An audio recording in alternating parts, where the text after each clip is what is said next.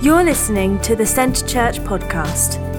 We hope you enjoy this message recorded live from our Burgess Hill campus. Last week, we were, um, Tyler was sharing about the prayer of Jabez. And um, this week, I'm going to sort of continue the theme of prayers a little bit. So, we're going to be looking a little bit later at, at um, the Lord's Prayer. And, um, and is, is the slide that I've got able to go up on the screen? There we go. Amazing. Um, have we ever seen that, seen that one before? Mind the gap, don't fall onto the train tracks, because it's bad. Um, yeah, mind the gap. So I thought that I would, I thought I was, gonna, I was toying with a few different ideas, and then I remembered this little slogan, and I was like, I'll go with that one because I quite like the picture. Um, so mind the gap. That's what I'm going to be talking about tonight, to, today, not tonight at all. Um, and so, yeah, last week Tyler was talking all about the prayer of Jabez and how he's called this this name pain, and uh, and how he he just sort of asks for God to um, sort of flip that what he what had been spoken over him. He asked for God to flip that on its head, and that actually God would bless him. Um, and all this sort of amazing stuff, which is really cool. And God granted his request, which is that little phrase at the end, which is amazing. Um, and you know, names have meanings. Names, we all know this, we're all aware of this. But in the Bible, they take on um, some, some sort of significance. So you have, you have the name um, Abram in the Old Testament being changed to Abraham because he's going to be a father of many nations. And God has a habit of changing people's names. I think maybe people don't quite get it right, and God goes, actually, you got it slightly wrong, so you're going to have to change that name. Or maybe you've got Jacob who wrestled with God, and, and his name is, um, has become Israel because it represents that he's wrestled with God. Um, or even if you go all the way to the New Testament, if you go to the next slide, um, we've got this guy called Simon. I don't know if you can see that. It says, Here's your order, sir. A thousand business cards saying Simon the fisherman. Later that day, Simon, from now on, you should be known as Peter. so there we go sometimes our name change can't always be the best thing that happens to us in that situation. Um, you can move it on to the next one. Um, and so, words spoken over us, things that are, that are pronounced over us, they have some sort of weight and they carry some sort of meaning. And um, there's, if we, if we look at um, a passage that I want to read, which is um, Ephesians 5, verse 18 to 20. And this is the moment where I realized that I should have put little markers in my Bible, because that would have made life way easier. Um, Ephesians 5 18 to 20, it says, um, I was slightly wrong. Ah, yeah, I was on 15, that's why I'm wrong. Um, Do not get drunk on wine, which leads to debauchery. Instead, be filled with the Spirit, speaking to one another with psalms, hymns, and songs from the Spirit. Sing and make music from your heart to the Lord, always giving thanks to God the Father for everything in the name of our Lord Jesus Christ. That phrase, always giving thanks, that's a state, a state of, our, of our heart. It's a state of like, um, of what we're saying over each other and to each other. And that, that carries some sort of meaning. And I often find in, um, you'll, you'll see these sort of discoveries and these things that happen um, in sort of like the scientific world or, or in like the world where they sort of catch up with what they seem to already know in the ancient times. And so there's, there's, this, um, there's this research into, into this area called neuroplasticity, which is a nice simple word for us to get our, our heads around this morning. But this, this area of neuroplasticity, right, and what it means is it's like um, how your, your brain rewires itself based on the way that you think.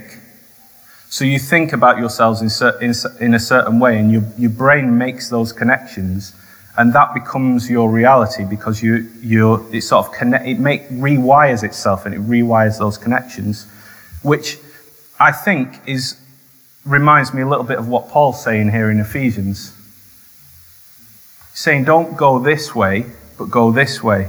Actually, you need to give, be always giving thanks. You need to be in a state of, of, um, of looking for the positive in, in what we're talking about rather than um, always being in a negative state.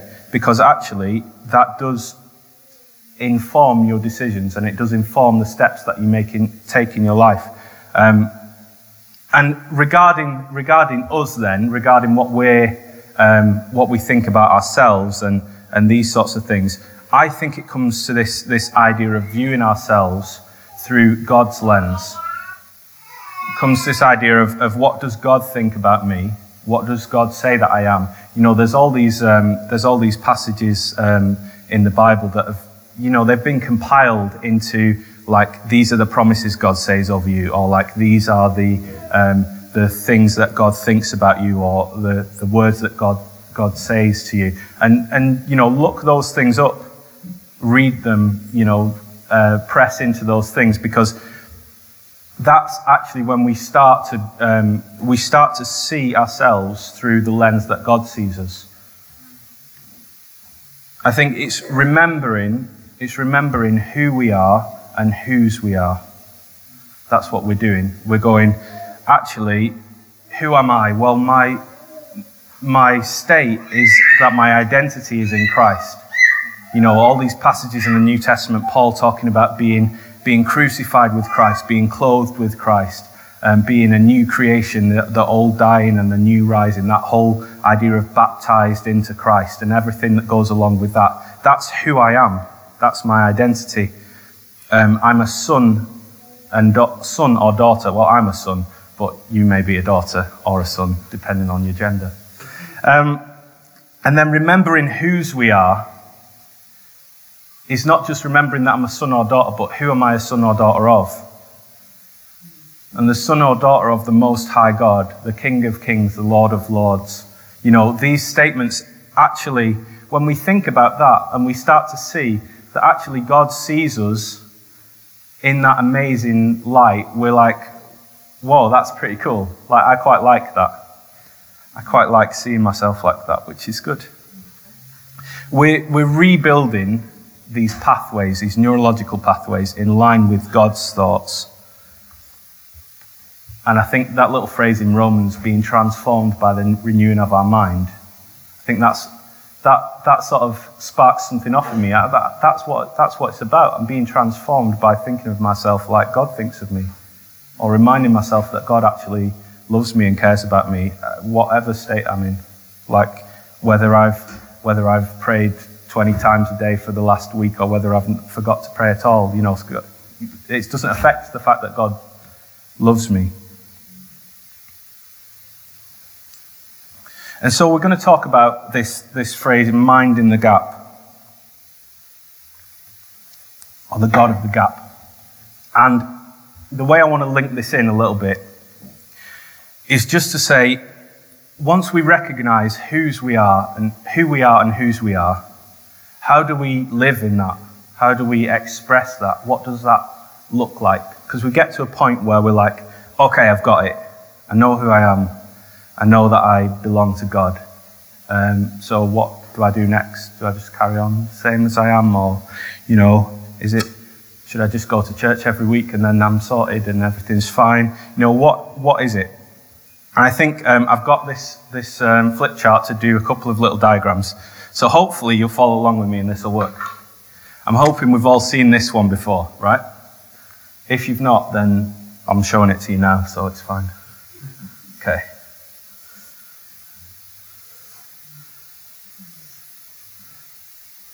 Are we following along so far? We've we seen this one before?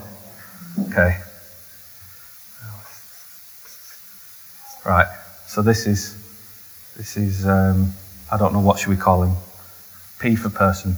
I'm being very creative and inventive. Can we all see this? That's okay. So we've got the person over this side, and we've got God over this side, and we've got this big void, this gap in the middle.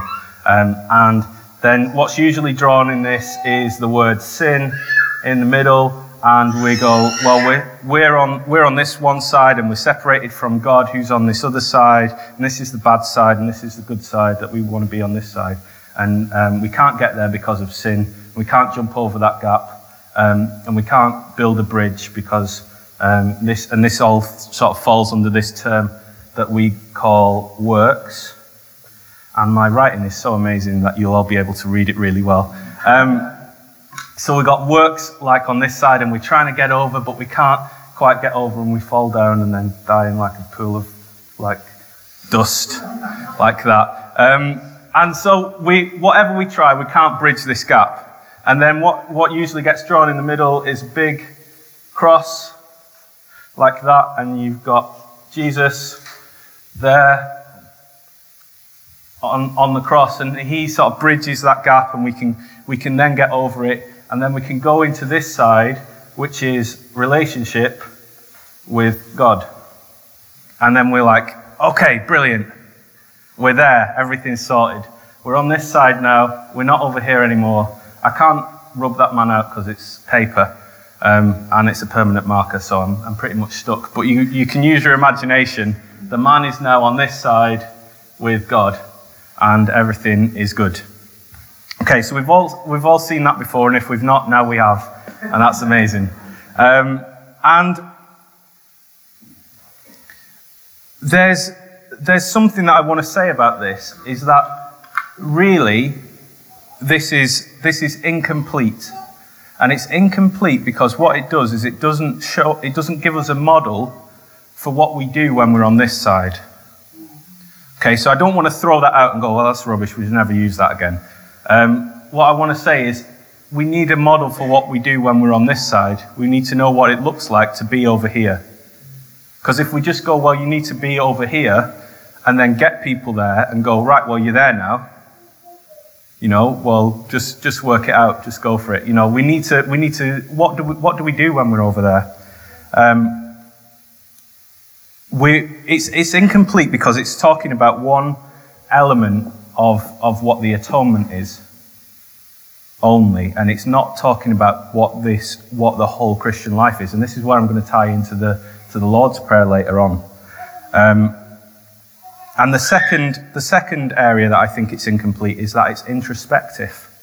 So it's looking about me. It's, it's making um, the whole of history revolve around me in the sense that, you know, you've heard that phrase, if you were the only person who ever lived, Jesus would have still died for you. And again, that's not a bad phrase in a sense, but it's if you didn't live, Jesus still died. So history, in a sense, is not all about us, but there's a bigger picture going on into which we fit. And that's what I want to what I want to sort of unpack a little bit. Um, and I think, in a sense, we're in the in the in the 21st century that we're in. You know, we've got we've got people who who aren't over this side, thinking that I need to work to earn my salvation with God. I've got, I've got friends, I know people who, um, who are in a state of going like, you know what, me, me and God are okay. They're not, they're not believers, they're not Christians, they, they just think that, that they're, they're good friends with God, they pray and, and everything's fine. How, what's the gospel to these people? How do we preach to these people? How do we share our faith with these people? Because this doesn't make sense to them. They think, well, I'm already over here. Like, how, why, why do I need all this? Like, if I'm already friends with God and stuff. So there's, so there's difficulties, and it's not bad in and of itself, but there are difficulties that we've got to get to grips with.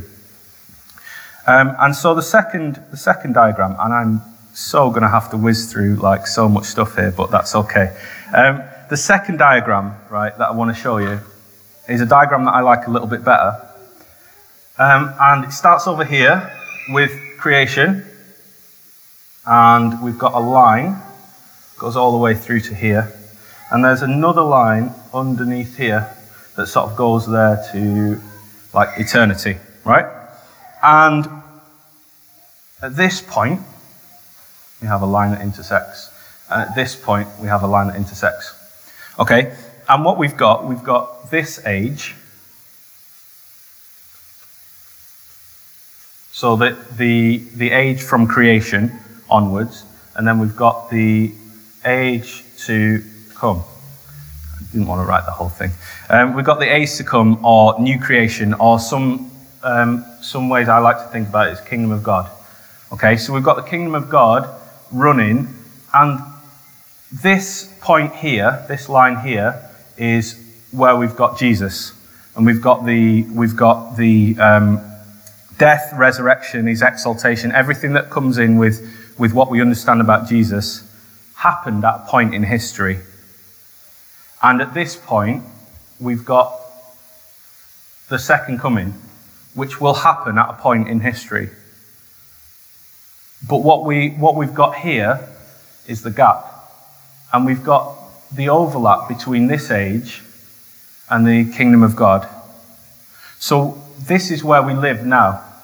Is we live in this overlap between the, the age of the world, the kingdoms of this world, and the age that is to come, the kingdom of God. And we, and we, we recognize that when Christ came, this line started. Kingdom of God started. It, it, it, it began. It was a new thing that, that God did that transformed the way that we live. It transformed the world. And this is the line that we live on.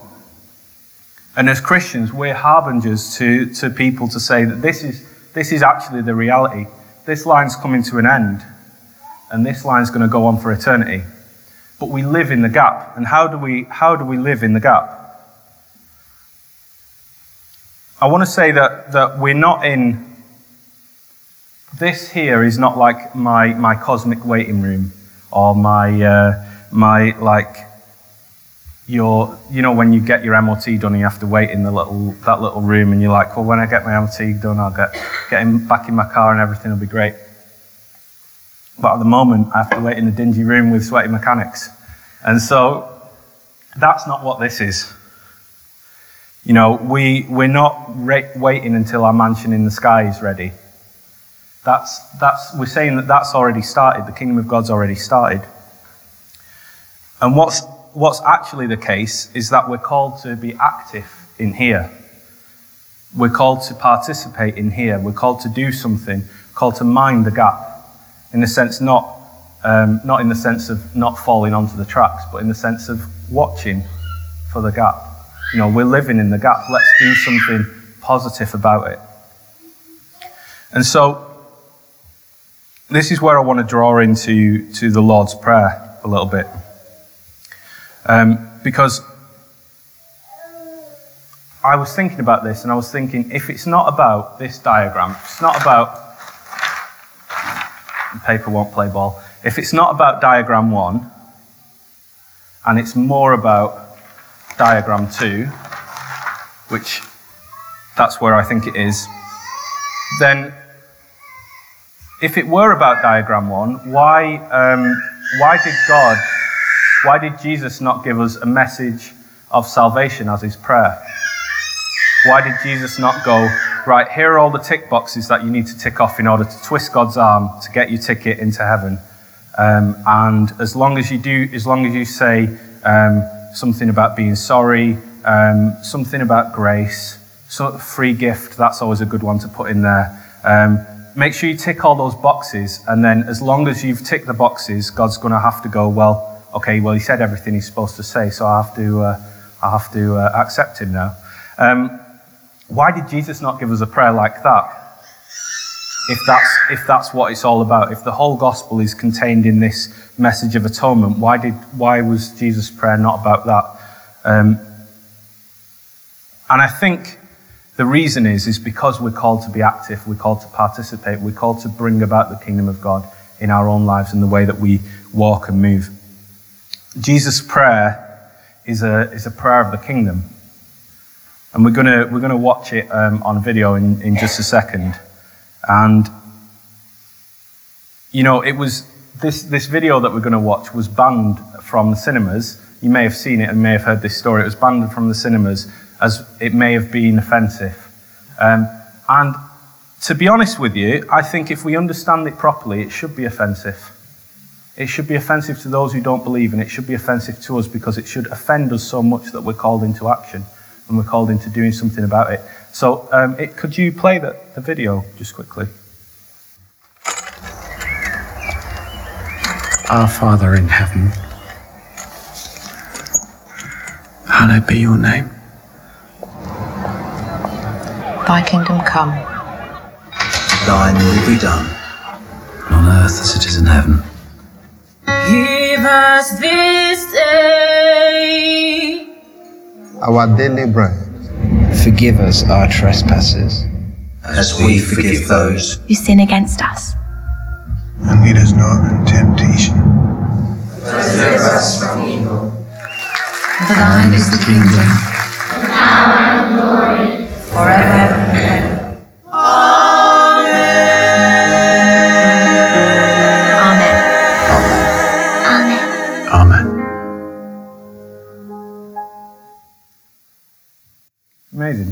It is a great prayer. It is pretty awesome.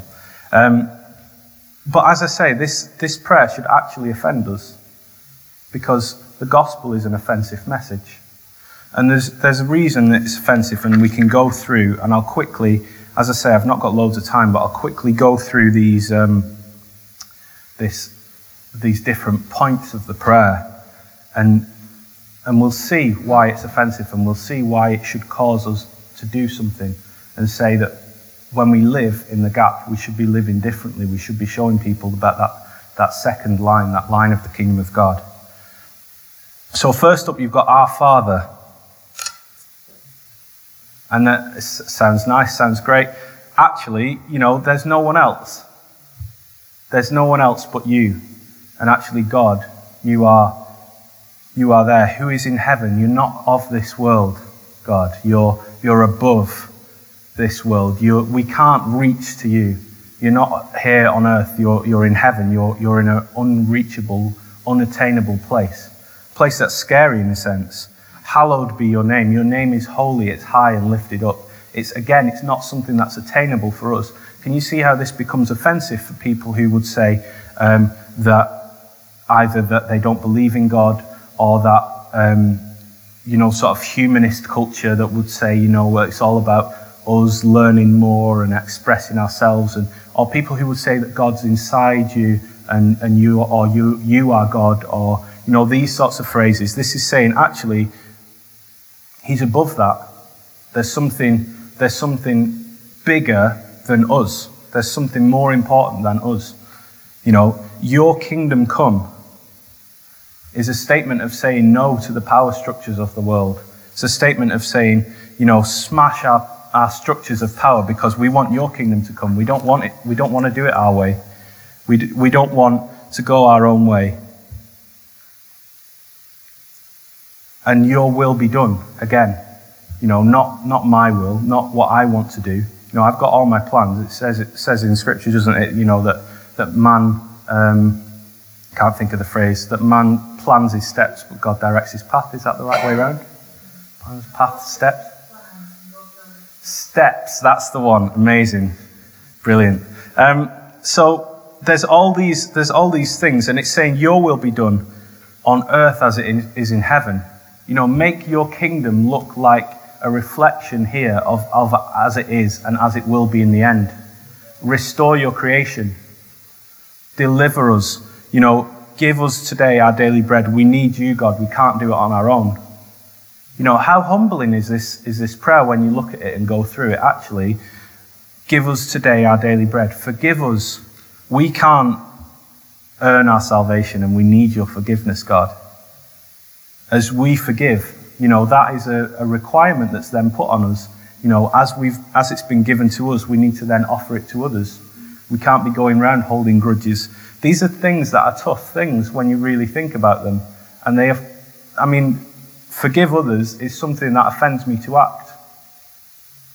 Because actually, I can't just hold grudges against people if someone does something that I don't want them to do, however big or small that is. You know, I'm called to forgive them. And that's, that's something that's not easy to do. And it's, not, it's something that there's no structure within the world for us to, to do. And lead us not into temptation. Keep us safe because Again, we can't do it on our own. Deliver us from evil. You know, it goes back to um, what Jesus was saying. This is in um, Matthew 6, 9 to 13, by the way, the Lord's Prayer. And it goes back to what he was saying in Matthew 5, and he's talking about the poor in spirit being blessed. Saying, actually, we can't do it on our own. God, we need your help. We need your deliverance. We need you to move and do something because actually we, we're, we're putting aside ourselves and we, we're taking on your mantle and we, we're beginning to live now as it will be in the future. We're going to live our lives now in the reality of the kingdom of God rather than the reality of, of, the, of the failing structures of this world.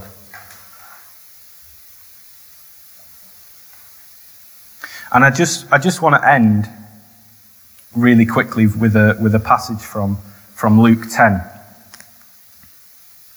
And this, in a sense, is, is like our call into, into action. Once we've, once we've grasped this, once we've got, we've understood whose we are and who we are, we've grasped how we live in the gap through the Lord's Prayer, then what do we do on the back of that? What, what's our call into action? And Luke 10, verses uh, 2 and 3, Jesus is sending out his, he's got appointed 72 people that he's sending out. Um, but this applies just as much to us, I would say, as it does to those 72. And he told them, The harvest is plentiful, but the workers are few. Ask the Lord of the harvest, therefore, to send out workers into his harvest field. Now, that's where we normally stop. We normally go, Oh, yeah, that's so good. Lord of the harvest, send workers. You know, God, just send some people, send some. The harvest is out there. God, we want you to send people. Come on, God, send people. The very next word is go. Go, I am sending you out like lambs amongst wolves. You know, we, we, we pray, ask, we ask the Lord of the harvest to send workers, and the response is in the very next word. And we forget that. We forget that God's saying, Go. Go and do. All this stuff that I've, that I've given you, we need to put into practice. Because God's saying that the fields are right to harvest, he talks about um, then he, te- he gives them little tips about how how do you go and meet people you know he's talking about looking for people of peace and houses of peace and and people who um, people who are receptive to this message and stuff like that and and spending time with them and stuff and he's giving little tips and it's actually a really cool passage if you want to want to look through it in your own time that would be great um, but the important point is not focusing on verse 2 but focusing on the first word of verse 3. Jesus didn't stop and, and say, right, verse 3 now, and then start again, and then stop and go, right, verse 4. It was a whole phrase, there's a whole thing. There's no, um, there's no stopping and starting. And we, we do that all the time. We go, right, I'm going to read a chapter, or I'm going to read this chunk of verses. They never existed like in, in the in the beginning when, when the Bible was written down. There was no chapters and verses. We've just added them to make it easier for us to navigate. But there's, there's no reason for us to stop at that verse 2 and go, Lord of the harvest, send workers, and, and that should be our prayer. But it should be, God, what are you sending me into? What are you asking me to go into? What are you asking me to step into? And so I'm going to I'm going to close on, on this point, and I just want to I just want to sort of just recap. You know, we've we've looked at who we are and whose we are. We've identified ourselves in in God's plan and in God's structure of things, and we've looked at where we are living in the gap, in that in between tension of of the reality of now and and the not yet of eternity. We're like in that tension, and that's where, where we live. And we need, and we've looked at um, the how the Lord's Prayer helps us live in that, and how it helps us go. Um, actually, the way things are aren't the way that things should be. And we've been called to go. And we've been called to go and do something and participate in what this, what this kingdom of God looks like. Take ourselves out of the way that the world's structured and structure ourselves in in the kingdom of God. And so I think I'm just gonna, I'm going to close in prayer, and uh, I don't know. Would you like to, to stand with me as I as I pray and close? Thank you for listening to this week's podcast at Centre Church, one church passionately loving God and people in Burgess Hill and Brighton. To get the latest news or for any other information, check out our website at www.centrechurch.uk.